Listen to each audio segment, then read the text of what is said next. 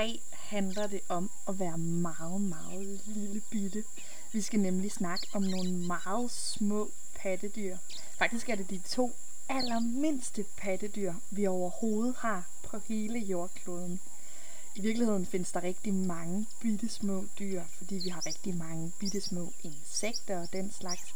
Men tænk en gang, at der faktisk findes pattedyr, der har et helt skelet og kroppen fuld af velfungerende organer. Og så vejer de ikke meget mere end låget fra en colaflaske. Det synes jeg er ret vildt. Dagens første dyr findes faktisk rigtig mange steder rundt omkring i hele verden. Man finder dem nemlig herhjemme i Europa og hele vejen til Afrika. Godt nok så foretrækker de at bo steder, hvor der er lidt varmt. Så det er ikke dyr, vi finder specielt mange af herhjemme i Danmark. Når dyret her, det bliver født, så er det altså meget, meget lille bitte. Faktisk så er det mindre end en lille fingernegl. Dagens første dyr hedder pygmæspidsmusen, og gennemsnitligt vejer sådan en pygmæspidsmus her 1,8 gram. Godt nok så kan vægten svinge lidt mellem 1,3 og 2,5 gram. Men hvis vi tager den her gennemsnitsvægt på 1,8, så er det altså stort set det samme som låget fra en colaflaske, der altså vejer lige omkring 2 gram. Så det er altså en meget lille bitte mus, vi har med at gøre her. Og selvom den her pygmæspidsmus er meget, meget lille, så spiser de faktisk virkelig meget. Det skyldes altså, at pygmæspidsmusen har et ekstremt højt stofskifte, og når man har det, så er man altså nødt til at spise meget og spise tit. Så det er altså ikke så meget, de spiser på én gang, men rigtig mange gange i løbet af dagen. Gennemsnitligt spiser en pygmæspidsmus mellem halvanden og to gange deres egen kropsvægt. Og når man ikke vejer meget mere end omkring de her 2 gram, lyder det jo ikke så meget at skulle spise det dobbelte af sin egen vægt. Men så prøv lige at forestille dig et menneske på 70 kilo. De skulle altså spise omkring 140 kilo mad hver evig eneste dag for overhovedet at holde sig i live. Så er det altså alligevel ikke så lidt igen. Og nu kommer vi lige helt kort til at tage hul på noget, vi faktisk skal snakke meget mere om i næste uge. For når det bliver koldt, der hvor den lille spidsmus den befinder sig, så går den faktisk i vinterhi. Og det her med vinterhi, det er altså ret interessant. Men snakken om vinterhi, den gemmer vi altså lige en uge endnu. I stedet så kan jeg fortælle jer, at kropstemperaturen hos den her lille pygmæspidsmus, den bliver lavere, når de går i vinterhi. Og så sparer de altså på energien på den måde. Og de ligger selvfølgelig i det her vinterhi i ret lang tid. Men når så de skal ud af deres vinterhi og have den her kropstemperatur til at stige igen, så gør de altså noget, der er en lille smule skørt. For den her lille bitte mus, den kan ryste helt ekstremt vildt på kroppen, og de her rystelser, de får temperaturen til at stige med ca. 0,8 grader i minuttet. Det gør selvfølgelig også, at musen den ikke kan blive ved med at ryste i uanede mængder af tid. For hvis den her lille mus, den ryster sådan her på kroppen for længe, så bliver temperaturen simpelthen for høj, og så kan man faktisk risikere, at den her lille bitte mus, den nærmest kommer til at koge over. Nu er der ikke specielt meget på den her lille bitte mus, der er særlig stort. Og en af de ting, der er rigtig lille bitte, det er altså øjnene på musen.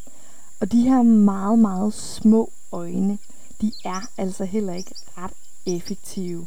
Den lille pygmæspidsmus, den ser nemlig ekstremt dårligt. Så den er altså ret afhængig af sin meget gode følesans. Og når man nu ikke ser særlig godt, så kan det måske være lige meget, om man tager ud og finder føde i løbet af dagen, mens der er lyst udenfor, eller man venter til om aftenen. Og det er faktisk sidstnævnte her, pygmæsbismusen, den gør. Det er nemlig mest om aftenen og natten, at de tager ud for at finde mad.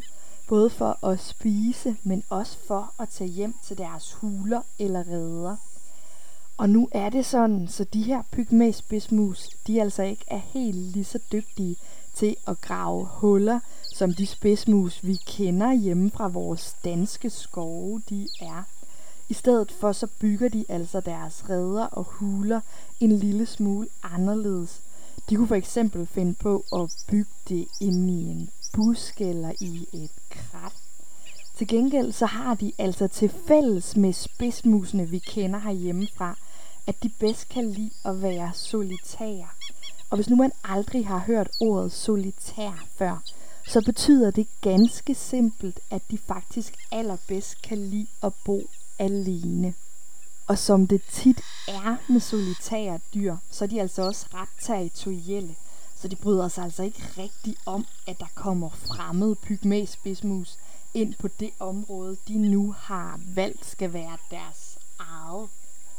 Og for så at gå og advare fremmede pygmæspidsmus, så går de og siger en masse underlige klikkelyde for at komme til at lyde både farlige og aggressive.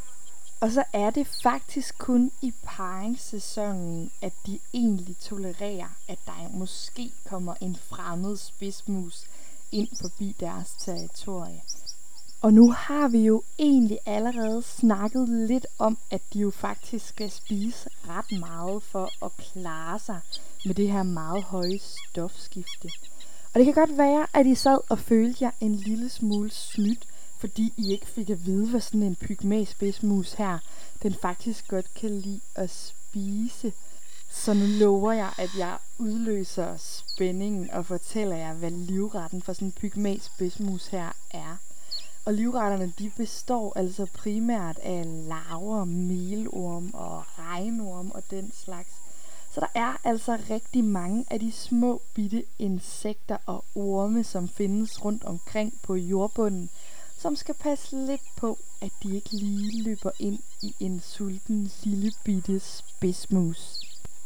Og er det så ikke blevet tid til, at vi skal se på et dyr, der er næsten præcis lige så lille som pygmæspidsmusen, men som faktisk er i stand til at flyve? Det tror jeg nok lige, det er. Dagens næste dyr vejer også kun omkring de her 2 gram, som pygmæspidsmusen vejede. Og så er det faktisk ikke ret meget større end en humlebi. Og af den grund giver det måske ret god mening, at man kalder dagens næste dyr for humlebi flagermusen. Og den udgør altså sammen med pygmæspidsmusen, vi lige har snakket om, verdens allermindste pattedyr. Og lige præcis med humlebi flagermusen er det faktisk ikke ret mange år siden, at man opdagede, at den fandtes.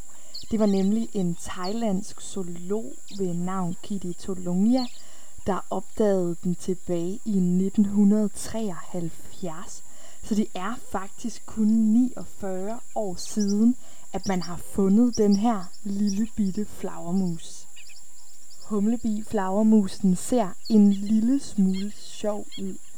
Dens næse minder mest af alt en lille smule om en grisetryne med ret store næsebor.